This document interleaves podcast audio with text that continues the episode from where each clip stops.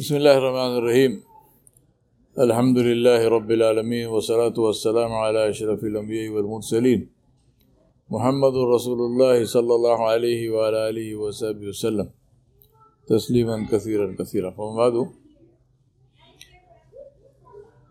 My brothers, sisters, elders, somebody asked me to write an article on qualities of winners. And uh, I started doing that, so let me see if I can share some of that, uh, some of my notes with you, inshallah. What are the qualities of winners?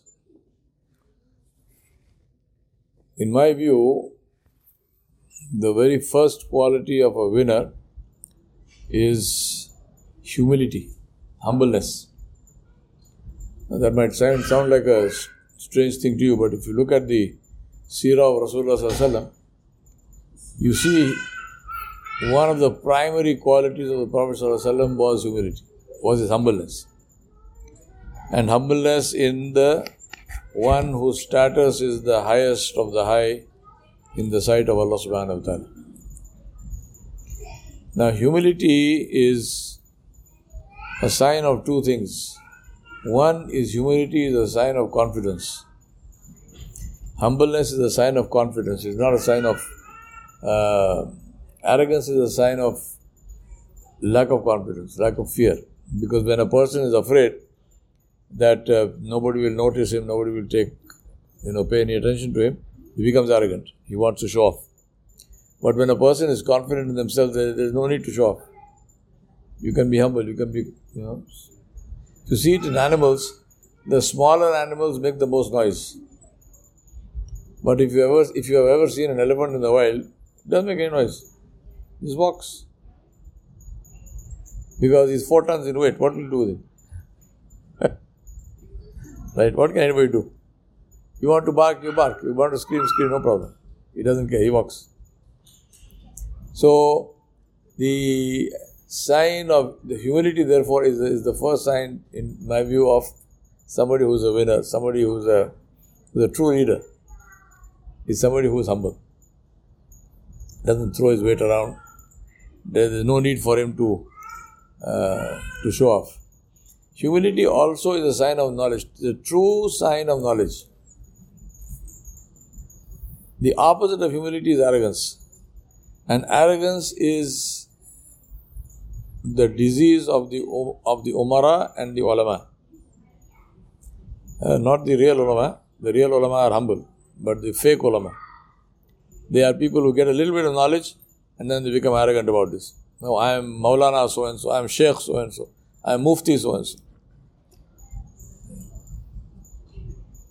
If you see, if you read what Imam Malik, for example, Rahmatullah wrote about himself, he never called himself Mufti. Huh? Never. But there wasn't a Mufti bigger than Imam Malik at his time or later. There was a there was a famous saying in the Muslim world that when anyone went to an alim anywhere else and asked for a fatwa, they used to say, How can I give a fatwa when Malik is in Medina? That was his level of prestige. When he, when his book, the Muwatta, was published, uh, the Abbasi Khalifa was there. He offered to have that Muwatta written on gold plate and put inside the Kaaba. He said, I will do this. I will get it written on gold and I will put it inside the Kaaba. Imam Malik refused. He said, No, we don't need any of this. The Muwatta is so authentic that Imam Bukhari Rahmatullah took the whole book in his Bukhari Sharif. The same Khalifa also said, to Imam Malik, he said, I will issue a decree, a farman, to say that no other book will be taught in the Muslim world except the Muwatta. He said, because you have narrated a hadith in a certain way, and maybe in some other book it's written in a different way. So he said, we'll eliminate all that. Only this. Again, he refused.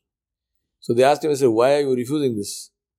He said, because if Allah subhanahu wa ta'ala's mansha, if it, if it was Allah subhanahu wa ta'ala's will, that every sunnah of Rasulullah should be preserved.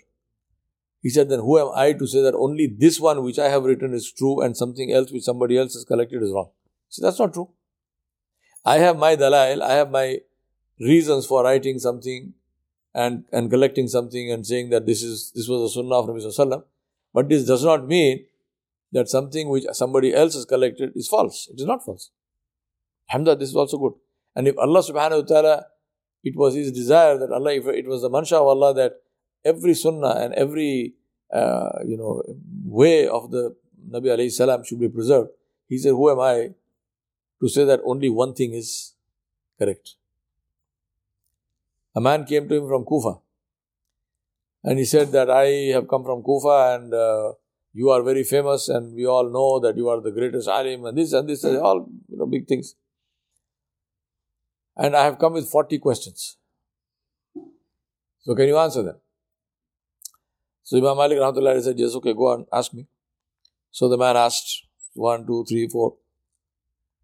And he went on asking, and Imam Malik Rahmatullah he answered what he could answer. And for all the others, he said, La adri. He Allah Alam. I do not know, Allah knows best.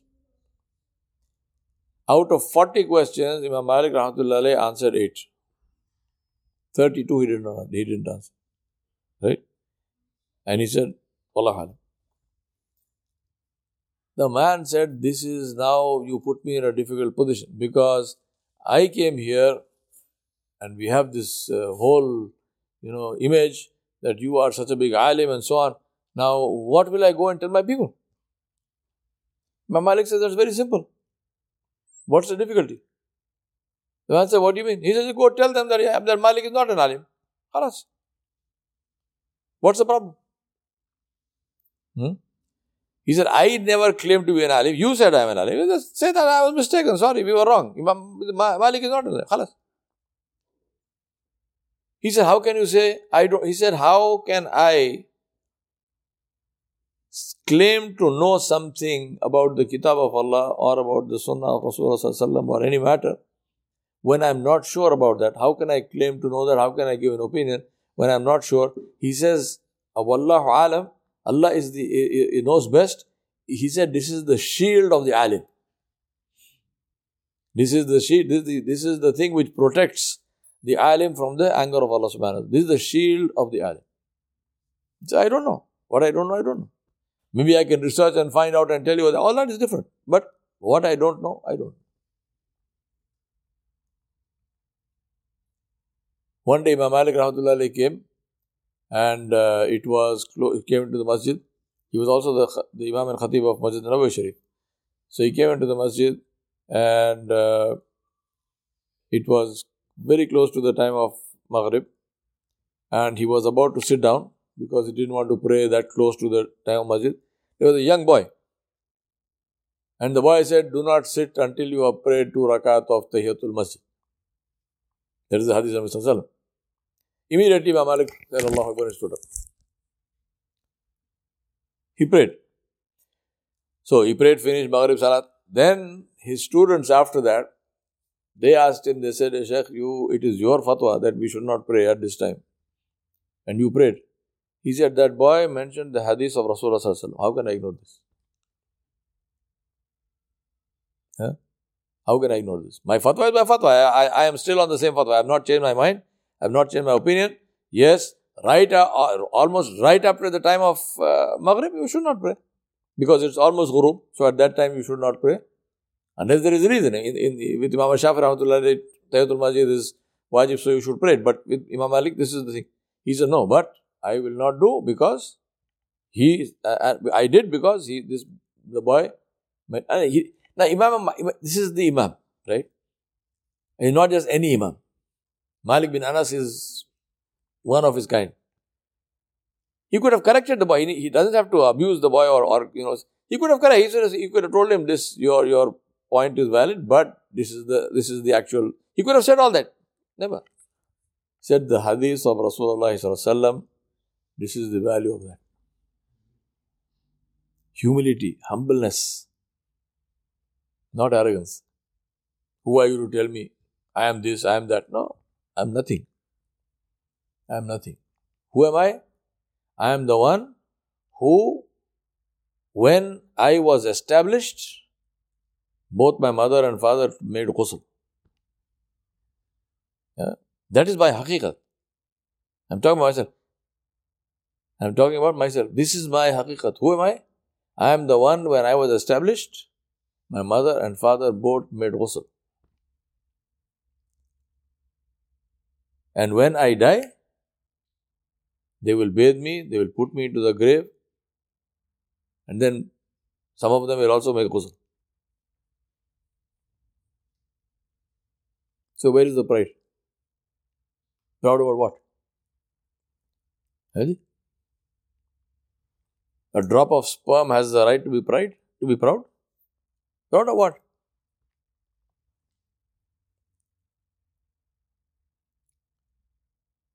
Pride is for shaitan, for Iblis. Allah subhanahu wa ta'ala told us this whole story for what? For this. فاستكبر